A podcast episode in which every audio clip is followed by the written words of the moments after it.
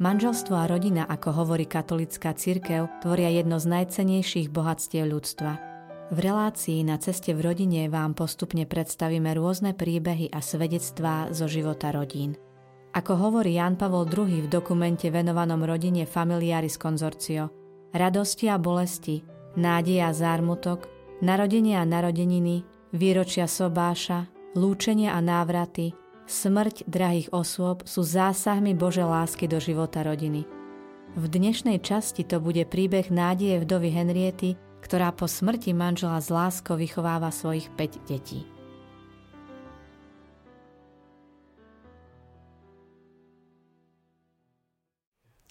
So svojím manželom Ríškom som sa zoznámila, keď som mala 20 rokov.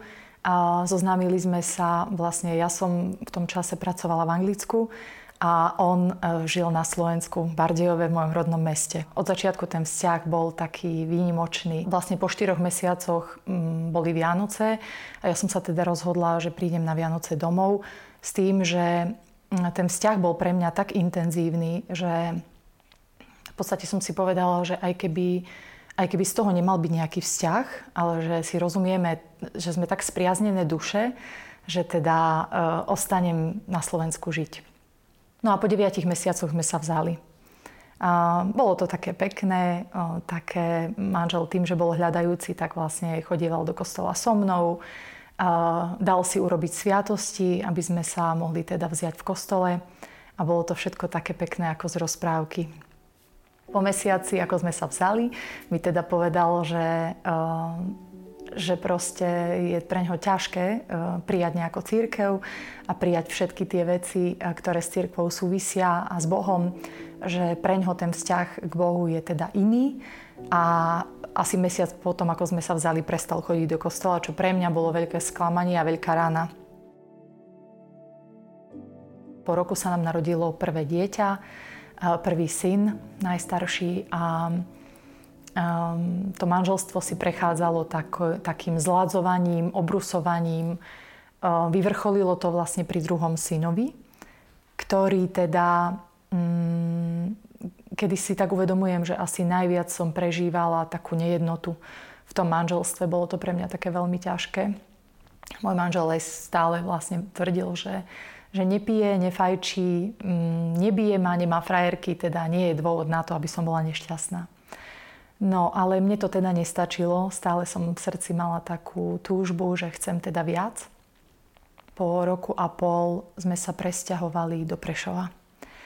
No a tu začali ďalšie také moje, mm, taký zápas o vieru, o, o dôveru, o vôbec o takú existenciu celého toho manželstva. Zrazu som mala pocit, že som ja tá, ktorá bojujem za to, aby to bolo dobré Napriek tomu, že manžel, mm, nemôžem povedať, že bol zlý otec, on bol vždy dobrý manžel a dobrý otec, ale tým, že sme nezdielali tú túžbu po Bohu a tú vieru a keď sme sa veľakrát aj rozprávali o tých veciach, čo sa viery týka, tak pre mňa to bolo e, ťažké v tom, že vlastne on zo začiatku tvrdil, že ani nedovolí, aby deti išli na prvé sveté príjmanie že sú to také veci, s ktorými on nie je stotožnený a, a to boli, to, ja som si vôbec nevedela predstaviť, ako budeme fungovať ako rodina, ako sa budem s nimi modliť, ako,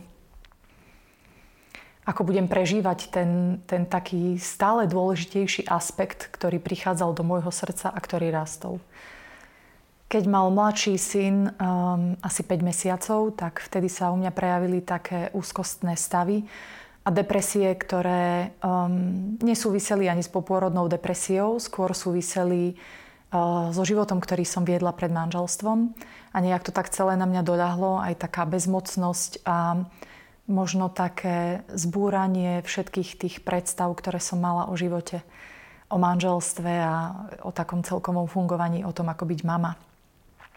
No a potom som sa dostala do spoločenstva Maranata, kde som 7,5 roka pôsobila v skupinke biblických žien, čo sú vlastne rozvedené vdovy, slobodné a tie, ktorých manžel ešte neprežil osobné obrátenie.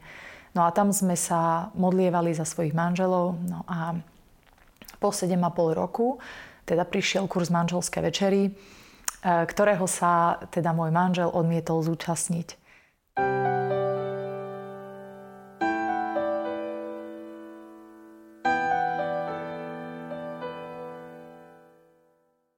Keď išiel ďalší kurz, tak som poprosila Gabiku eh, Štupákovú, či bude taká dobrá, aby nás teda zapísala na kurz, že ja to nejako skúsim proste osloviť nejakých ľudí, aby sa so mnou modlili a postili za to, aby sme nakoniec na ten kurz išli. Teda sme šli nakoniec, hej, bolo, nebolo to ľahké, nebolo to hneď na prvú šupu, ale pán Boh si to tak zastal celé a tiež to nebolo jednoduché, lebo vlastne prvé štyri večery sme chodili takí pohádaní z každého večera, bolo to také náročné lebo sa otvárali témy, ktoré dovtedy akoby mm, nemali priestor v našom manželstve.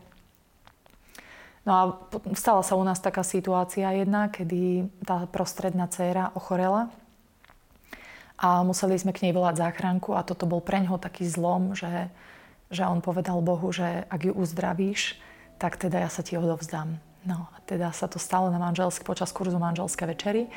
Teda uh, druhá polovica kurzu už bola pre nás veľmi plodná, veľmi dobrá, mm, prinášajúca také ovocie, takú radosť. Ovocie manželských večerov u nás spôsobilo to, že manžel to vlastne, to, to uzdravenie, to obnovenie, tú Božiu milosť, ktorú prijal do manželstva, e, vlastne pocítil v srdci, že ju chce dať ďalej. Teda sme začali viesť kurzy manželské večery. No a čím viac Pán Boh ako keby vstupoval do toho nášho manželstva, čím viac sa v nás rozpínal, tým viac sme boli otvorení prijať deti. Čím viac rástla tá Božia láska, tým viac detí prichádzalo a, a my sme boli šťastní, že sme veľká rodina. Čiže v tom najväčšom rozpuku nášho manželstva prišla diagnoza smrť.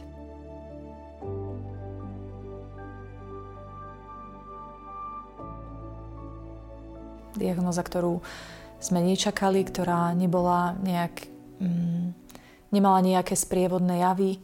A, ani v najhoršom sne sme si nepredstavovali, že niečo také môže vôbec prísť, že uh, hoci som vedela o vdove, ktorá mala viac detí ako my a prežila si vlastne smrť manžela, tak e, stále som nejak verila tomu, že, že to celé ako keby nie je pravda. Manžel prvé, čo um, to išiel riešiť s Bohom.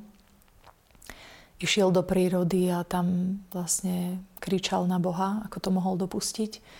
A ja som sa postavila do toho asi tak, že, že jednoducho je kopec zázrakov. Verím Bohu, ktorý môže aj nemožné a teda toto bude situácia, ktorú určite zvládneme. Takto som sa snažila vlastne celých 11 mesiacov, takmer rok, prebojovať. Jedna vec bola e, tie vnútorné agónie, ktoré som prežívala za každým, keď prišlo horšie CT. A, a videla som, že chradne. A na druhej strane som nejak tak verila, že, že, že proste príde ten zlom. Že že Pán Boh urobí zázrak, že z toho Veľkého piatku jednoducho bude vzkriesenie. Celé to obdobie bolo ťažké aj z takého duchovného hľadiska, lebo prežili sme veľa, mm, veľa povzbudení, um, veľa takej dobroprajnosti. A keď sa tak spätne na to pozriem, že či by som bola schopná prijať um, to, ako sa to naozaj skončí, tak hoci som ten rok žila v nejakej ilúzii alebo v nejakej takej falošnej nádeji, ale tá nádej mi dávala život. Tá nádej mi dávala silu bojovať a vôbec ustať to celé tak, aby som sa nezbláznila.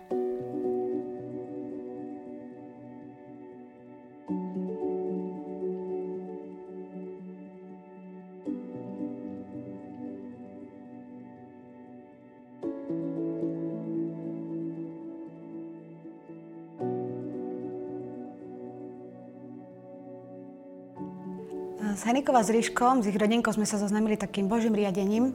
Keďže bývajú nedaleko mojich rodičov, tak e, naša e, moja svokra, ktorá tiež mala veľmi ťažký život, pretože keď mala 31 rokov, tak prišla o manžela.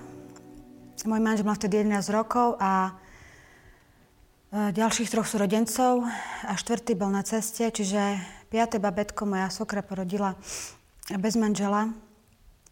No a Henika je taká oduševnená a, a komunikatívna osvobka. tak s ňou celý čas rozprávala. Sa zaujímala o to, ako, ako prežívala to ťažké obdobie, že 31 rokov a ostať sama s, mlad- s malými deťmi. Heniku veľmi zaujímalo to, ako to obdobie e, bez manžela s tými piatimi deťmi sama e, prežívala. A celé tie dva týždne vlastne e, naša mamka sa o tom zdieľala, o, tých, o tom ťažkom živote. A pár dní po dovolenke akurát som bola na modlitbách Matiek, za mnou pribehla moja dcéra s takým vydesením a mi vravela, že mamka, poď rýchlo domov, volala ti teda Hnika, že Joriško má rakovinu. A vtedy si pamätám, ako mi povedala, že povedz mi, prečo pán Boh tak dal, že celé tie dva týždne som sa rozprávala s tvojou mámkou, s tvojou svokrovou o tom, o téme vdovstva. No a posledný deň pred jeho odchodom na väčnosť som si obliekla také mentolové šaty s tým, že som kráčala vlastne na tú onkológiu s takou vierou a dôverou, že, že vlastne ja musím aj tým svojim vonkajškom vyjadriť ehm, to, čo, čo chcem, aby sa stalo realitou. Um, že, že tá nádej jednoducho ma prenika. No a tak sme stáli pred onkológiou aj s ehm, jedným manželským párom a rozprávali sme sa o tom, že kedy sa to konečne preklopí a, ten jeho blízky priateľ Rásťo vlastne povedal, že, že ja mám pocit, že to už ide za červenú čiaru. A to bol vtedy taký pre mňa taký ťažký zlom uh, v tom, že, že naozaj, že buď sa to buď sa to preklopí a on sa naozaj začne pomaly uzdravovať, alebo, alebo je v istom zmysle koniec.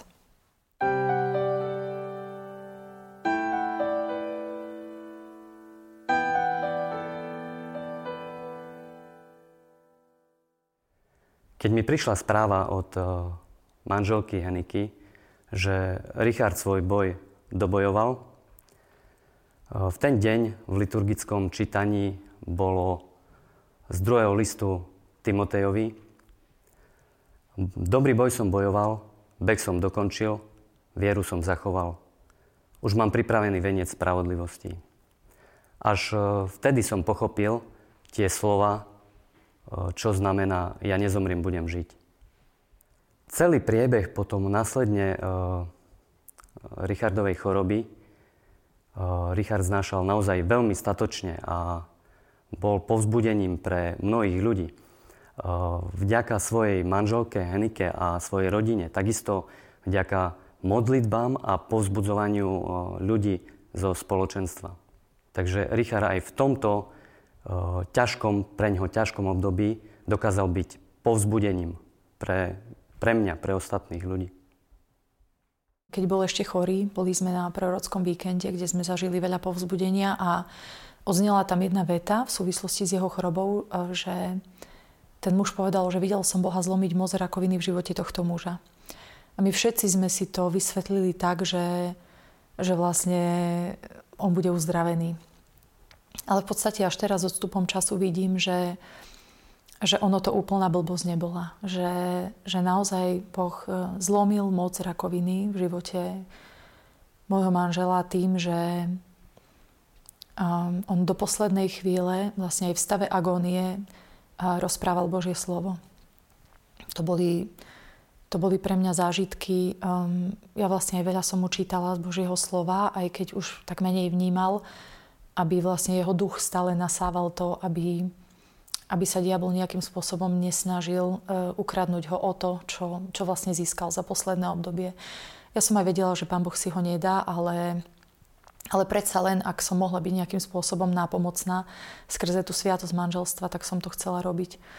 No a uh, vlastne jedna z posledných vied, ktoré povedal uh, kňazovi, ktorý mu prišiel dať sviatosť pomazania chorých, bolo, že neboj Martin, že Boh je dobrý. Tak toho odprevádzal vlastne do dverí. A vo všetkom, čo teda prežívam, sa snažím um, žiť toto, toto slovo, tento odkaz.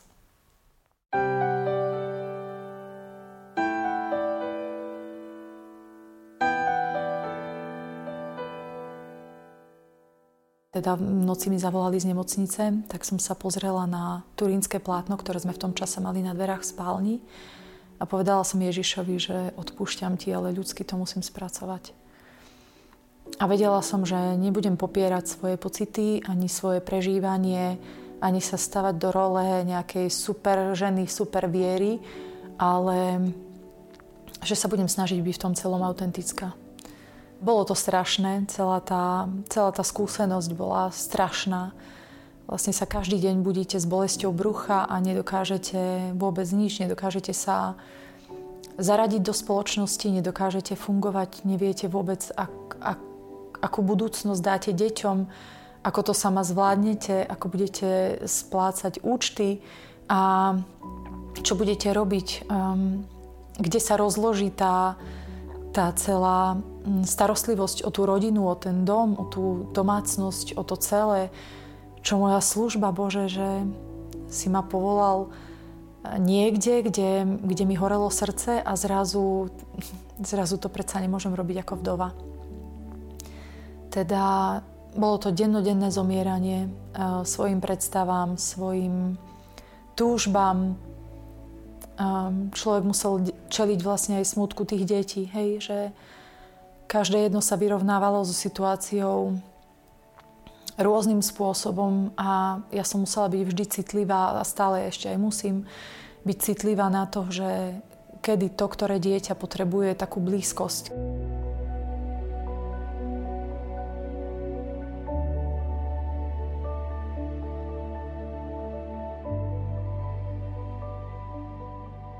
Keď som išla vyzdvihnúť manželové veci do nemocnice a keď som kráčala dole schodami, taká zlomená, ubolená, sklamaná, tak som Bohu nahlas povedala, že neprestanem ti slúžiť. Že ani tá smrť mi nedala prekážku k tomu, aby, aby, aby si si ma použil. Naozaj, ako, ako matka Teresa hovorila, že, že byť takou ceruskou v Božích rukách.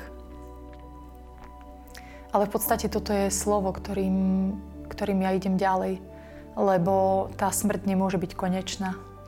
Ja som tu nielen za seba, ja som tu za všetky vdovy, za, za tie, ktoré sú druhýkrát vydaté, že dostali tú milosť, lebo veľakrát aj v cirkvi toto je problém, ktorý, ktorým sme ako keby ohraničené, že ľudia majú potrebu um, nejak nás trestať za to, že ste, ste slúbili uh, až po smrť a plus nejakých 15 rokov a vtedy môžete. A som tu aj za vdovy, ktoré, ktoré sú bezdetné, za vdovy, ktoré trpia tou samotou, za, za všetky tie vdovy, za, za vdovcov, za, za celú tú skupinu, do ktorej som nikdy nechcela patriť, ale verím tomu, že, že Pán Boh s nami neskončil, že napriek tomu ťažkému, čo sa stalo, ja nemôžem celý život žiť vo Veľkom piatku. A Takisto aj Veľká sobota bola ohraničená, trvala nejaký čas.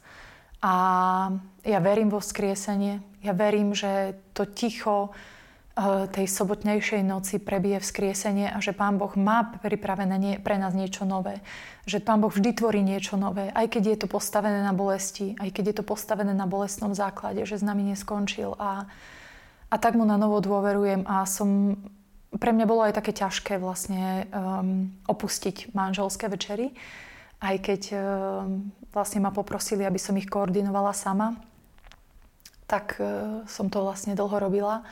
Ale ja verím tomu, že Pán Boh so mnou neskončil a že má pre mňa pripravenú inú službu, že, že touto skúsenosťou, hoci veľmi bolestnou, som ma posunul niekde úplne inde. A ja teraz naozaj som o mnoho viac uh, citlivejšia na ľudí, ktorí prechádzajú nejakým krížom, na ľudí, ktorí sú možno na periférii spoločnosti. Um, a Pán Boh mi tak prehovára k srdcu, aby, aby som im nejak pomohla. Takže dávam sa mu k dispozícii. Um, verím, že, že má pre mňa pripravené dobré veci a, a naozaj ten môj život tak smerujem v takej dennodennej dôvere a odovzdanosti, lebo naozaj čím, čím tak šialenejšie to vyzerá v očiach sveta, tým viac verím, že sa Pán Boh oslávi.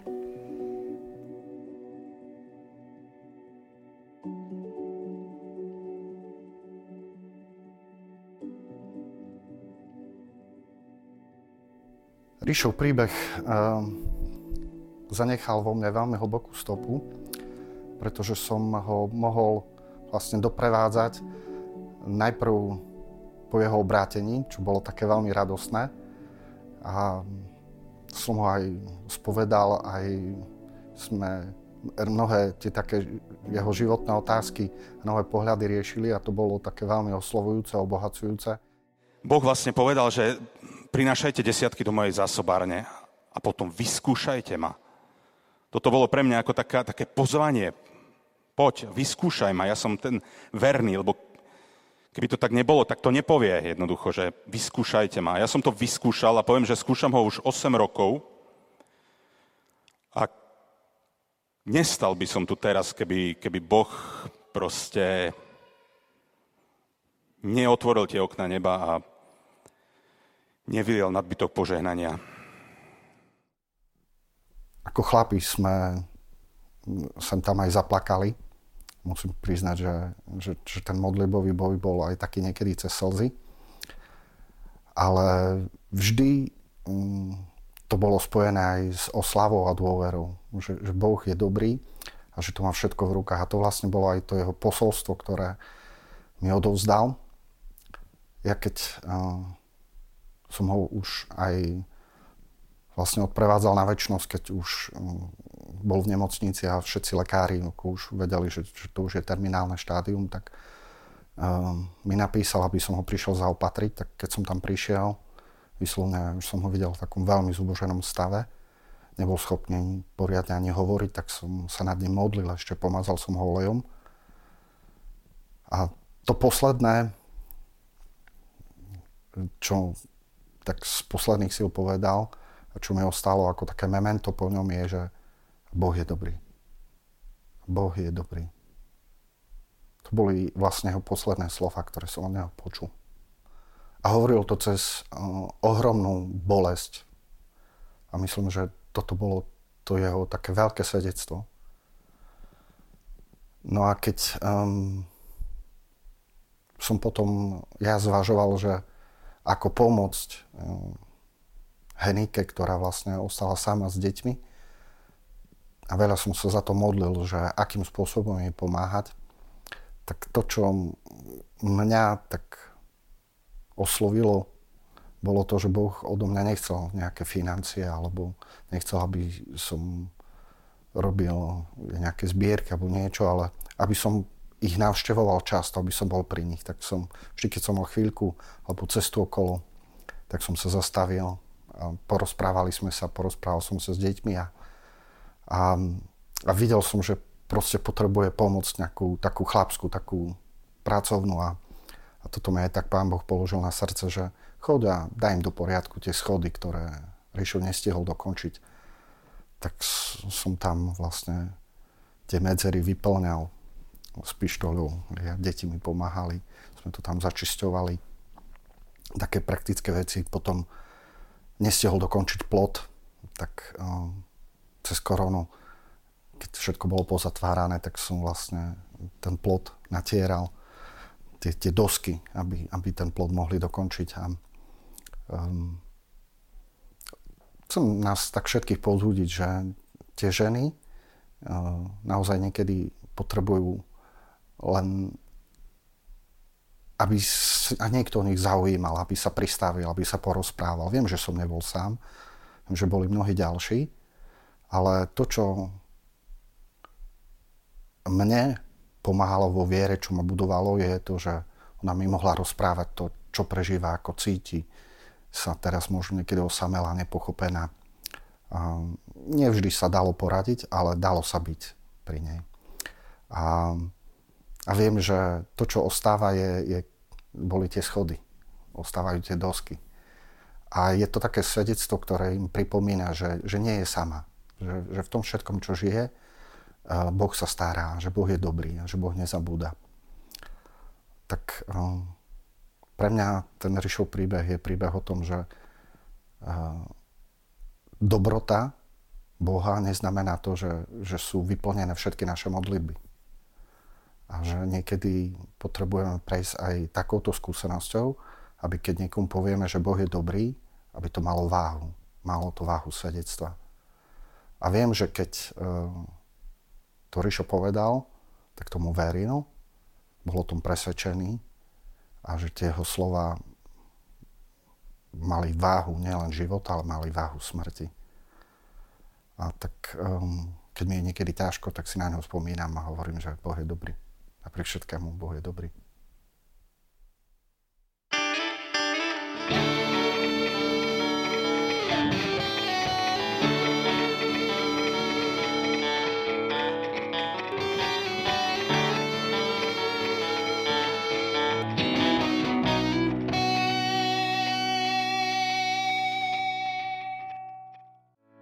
Vypočujte si aj ďalšie zaujímavé podcasty. TV Lux nájdete na deviatich samostatných kanáloch, kde na vás čakajú relácie s pápežom Františkom, kázne, modlitby, prednášky, biblické podcasty, rozhovory, inšpiratívne epizódy na pár minút, svedectvá či podcasty určené pre deti.